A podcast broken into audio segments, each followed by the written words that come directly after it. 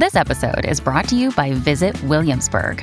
In Williamsburg, Virginia, there's never too much of a good thing. Whether you're a foodie, a golfer, a history buff, a shopaholic, an outdoor enthusiast, or a thrill seeker, you'll find what you came for here and more. So ask yourself, what is it you want? Discover Williamsburg and plan your trip at visitwilliamsburg.com. People of Earth, attention! This is the Mutual Audio Network.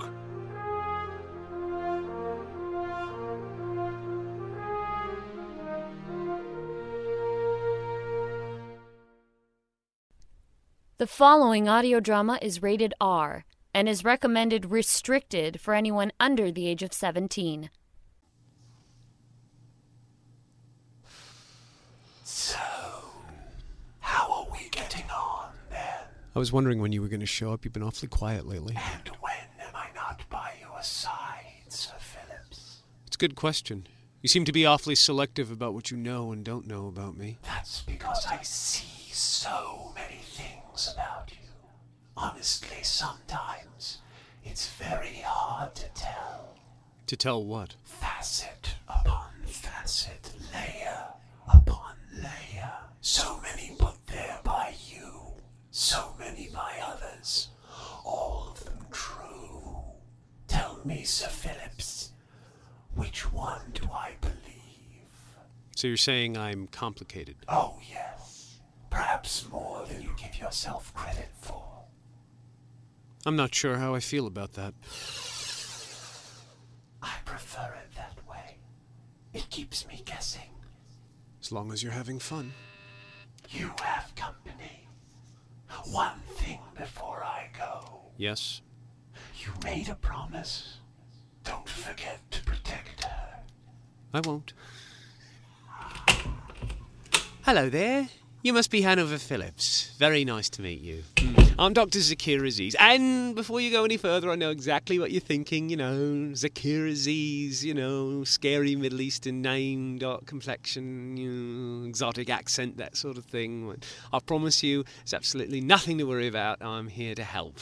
I've got a very, very friendly face, which you might see if you got up off the bed and turned away from the wall and looked at me. I'm fine like this, and believe me, from my perspective, you're not very exotic. Oh, well, good. That's actually slightly disappointing. So I assume you're here to give me a mental evaluation then? Well, not specifically, no, but I was told that if I spoke to you, it might be helpful. Helpful for you or me? I suppose that depends on what you have to say, doesn't it? Why don't you tell me something about yourself, Mr. Phillips? Sir Phillips. Sir Phillips, yes. Well, there's not much to say, really. My name is Sir Hanover Phillips. I'm a questing knight of the Metadyne Corporation, office branch of Bell Tower in the southeast Midlands. I'm human, from Earth, currently employed on a mission with a goblin squire named Nero Guillaume to investigate an acquisition of a property by our corporation known as Ave Nova, its connection to beings known as angels, and the specific threat they represent to the free races of the Midlands, Um. and to ultimately identify and neutralize that threat. As you would, I expect. Um, so tell me, uh, what brings you to this neck of the woods then? Any inquiries about my previous missions would have to be requested from my immediate superior, Chief Executive Rayburn of the Bell Tower Metadyne offices. Mr. Rayburn is the only one who has the authorization to release that information to non corporate personnel. I'll make a note to do that. What I meant was, um, what brought you here specifically, you know? How did I wind up in a hospital in a padded cell in a straitjacket that's neutralizing my powers, you mean? If you like. Now, that is an interesting question. Because, to be honest with you, some of the particulars of how I wound up in this situation are a little hazy even to me. Maybe if I went over them with you, we might be able to hash them out. What do you think? I'm game if you are. Well, let me back up a few hours then. I think you'll find this interesting.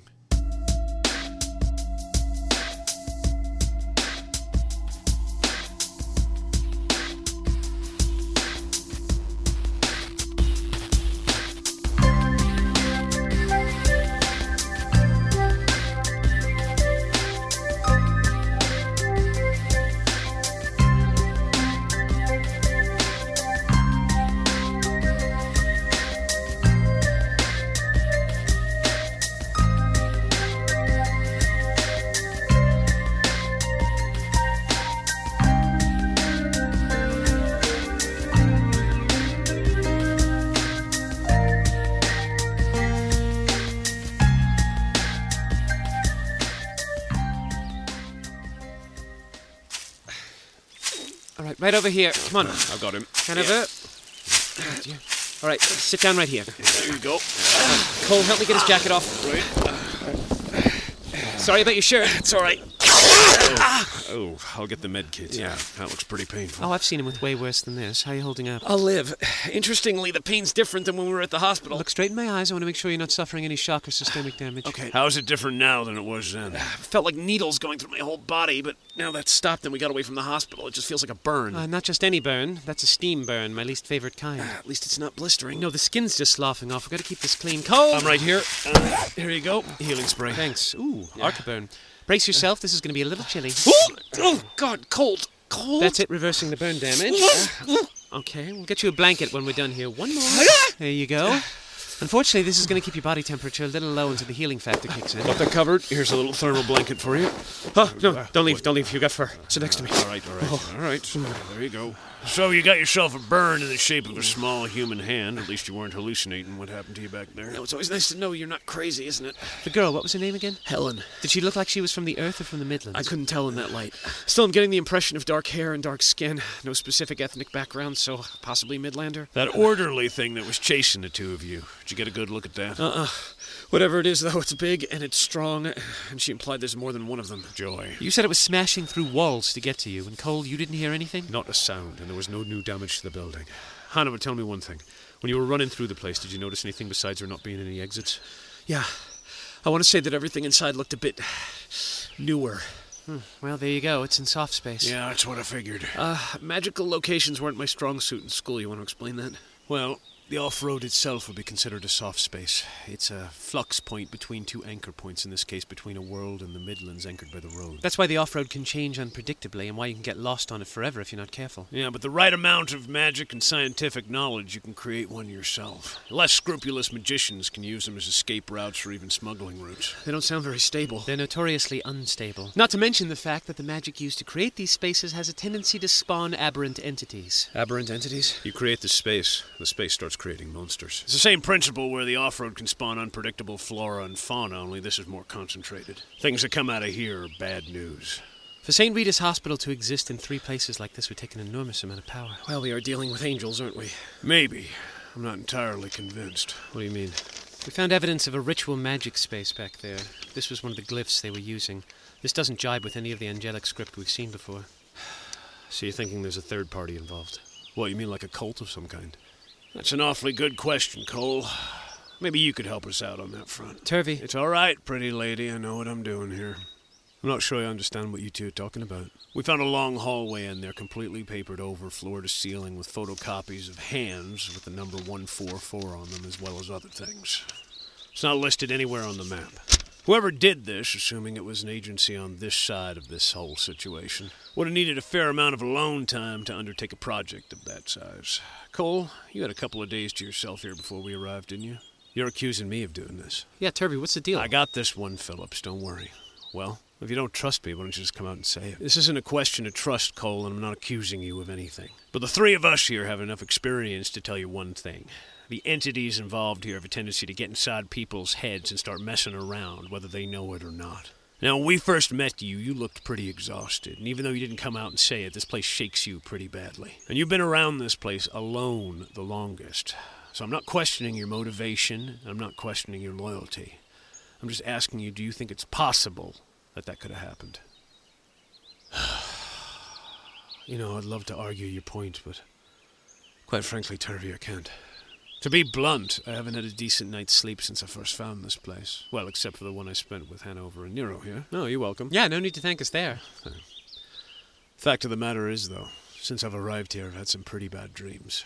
Very strange, very twisty labyrinth, and nothing specific, just bad. Certainly nothing about wallpapering a hallway. But as fatigued as I am, I don't know. You may be right. I could have done that without knowing it. I have no alibi. Well, thanks for being honest. Guess we're both in the same boat. Would you mind showing them the photographs we found in there? These were taped to the wall inside the hallway Turvey just described. They're pictures of our campsite, and they would have been taken last night or sometime early this morning.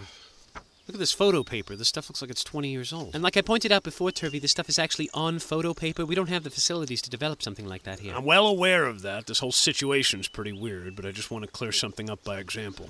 You think any of this is possible? What you're asking me is if during my first shift I took these photographs, got to the hospital on foot because I couldn't use the truck because that would have woken all of you up, developed the pictures, put them on the wall, and then come back here in time for you to take your shift. That's what I'm asking. Even as a bugbear and a ranger, it would be highly unlikely. But I suppose that doesn't matter because upon close examination of the photographs, I see what you mean about us both being in the same boat. What do you mean? Look at the tree right next to the fire. Turvey's jacket? I wore that to bed, and I didn't take it off until I came out from my shift when I hung it on the tree there. And I never left that campsite. Now, I suppose there's a possibility there was somebody else out in the woods snapping pictures of us in the middle of the night. Not that I would have heard them over the noise the three of you were making. No fair blaming us for that. That's an occupational hazard. The point I'm trying to make here is that if somebody out there was taking these pictures, I should be in all of them. I never left that fireside, not even to take a piss, until you guys woke up. So one alternative is you could have taken these pictures. Yeah, but he just said he never left the fireside. As far as I remember, I didn't. I'm still counting on a third party here. Cole, what about the researchers? Are you sure they all left? I escorted them back to the road personally and did a head count, saw them on their way. That's part of my job. And even if one or more of them came back and they're lurking around the woods somewhere, it wouldn't explain why Turvey's not in those pictures. Or how they got printed onto ancient photo paper, for that matter. Which leaves us with one final uncomfortable alternative. Whatever's going on over in that hospital is not only messing with us, it's actually manipulating reality to do so. We better all be on guard 24 7 from this point forward. Cheerful. So, how's your arm doing? Much better, not quite as stingy. And I'm warming up. Thanks a lot, Cole. My pleasure. All right, we should be able to hit the satellite feed out to Metadyne very soon. I'm going to send them this glyph and see if they can't match it with any sort of ritual magic that it might be associated with. And I'll have someone over there at the St. Rita's on Earth go and check the files to see if there's a patient there named Helen. Is there anything else we need to cover? Yeah, I got a question. Yeah, me too, but you go first, Turvey. Thanks. And all the materials the researchers left behind, were there any photographs of the marsh just outside by the observation deck? Yes, and I've got them right here. Thanks. Yep. Just what I thought. I'm impressed you figured it out right away. It took me a few times to see it. What are you two talking about? See for yourself. It's pictures of the marsh. What am I supposed to be looking for? Look at the shape of the creek running through the reeds. Well, it's just like before, like we saw it. It's a straight line. What did I tell you to remember when we were there? You said S for straight line. With the hand gesture. You said S for straight line.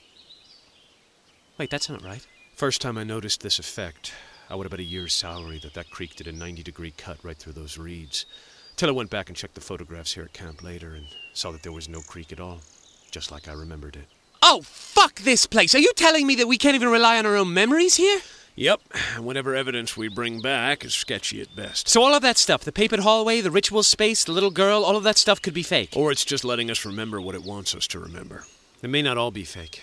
Helen left this wound on my arm. That might be real enough to go on. True. But it might also be a trap. Remember, you're a knight and you're supposed to protect people. And what needs more protection than a helpless young girl in need? You're not above manipulation, remember that. Yeah, you're right. You should get that bandaged, by the way. I can do that. So, what was your question? When Helen and I were running away from that orderly thing, we were in a lobby with a staircase going down. Does that place exist in the building? Yeah, I know exactly the place you're talking about. It leads down to the lower level, but you can't get down there. It's almost completely flooded out. Yeah, well, it wasn't in my version. She told me not to go down there because that's where the worm sleeps. We had a reference to something called the worm in the hallway. That might be significant. Yeah, it may be. So, what's at the bottom of those stairs, Cole? That, I'm afraid, is where the chapel is. Yeah, well, it would be, wouldn't it?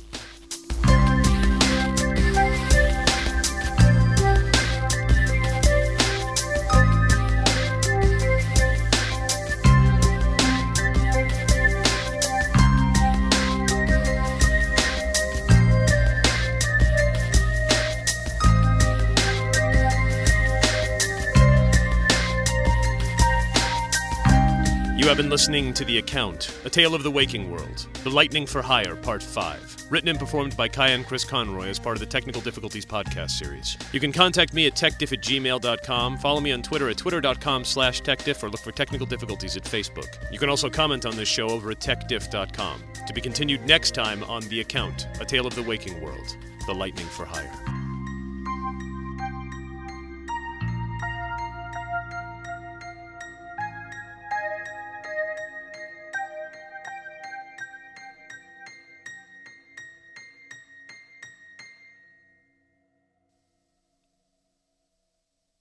Hello, Kai and Chris Conroy here. Thought I'd bust in and say Happy New Year to everyone because I really didn't say any Happy New Year stuff at all prior to this. And, um, well, I just uh, wanted to say hello to everybody. I've been strangely silent on this end, mostly because a couple of people, well, lots of people actually, were saying, why don't you stop being so chatty at the end of the damn show? It's distracting. Just let us listen to it and put up the, uh, you know, Audioboos or something else for a separate podcast where you can chat to the audience. And I haven't because I haven't gotten around to it. Um, because I've been busy and I've also been mentally doing things and that kind of stuff and uh, writing new material. And uh, not exactly an apology, but this episode turned out to be a little bit more expositional than I had planned. There was supposed to be a bunch of action in it, and then I realized I had to get a lot of information across. So I thought, you know what, let's just split the action off till the next episode. But I think you'll like it. People have been saying how much they've been enjoying this particular story so far, and I'm very appreciative of that. And uh, like that, really, that's that's all I really have to add to the situation. The situation that's all I really have to add to this podcast, uh, really. So, um, like that. Wish I had more else to say. Um, I'm going to do something really, really mundane and stupid, though. I'm going to talk about the weather. The weather here in Minnesota was gorgeous up until about a week ago when it turned Arctic. And uh, up until then, you know, wow, this has been the warmest Minnesota winter ever. And uh, I'm thankful for that. So, I'm thankful for what I've had so far this year in terms of weather. Does that help? I don't know.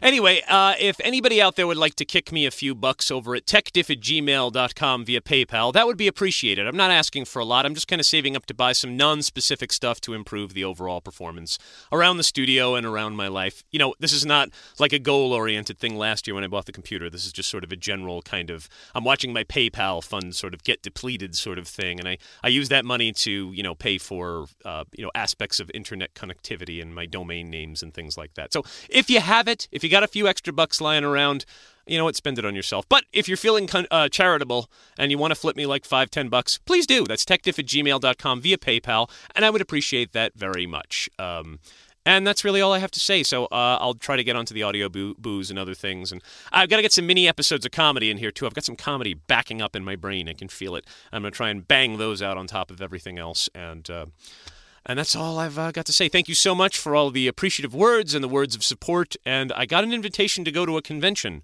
as a uh, as a guest, not as a they, they were not paying my way or anything. That's the first time that's ever happened. I don't know if I can go, but uh, I I think that's I've passed another milestone, and boy was that painful.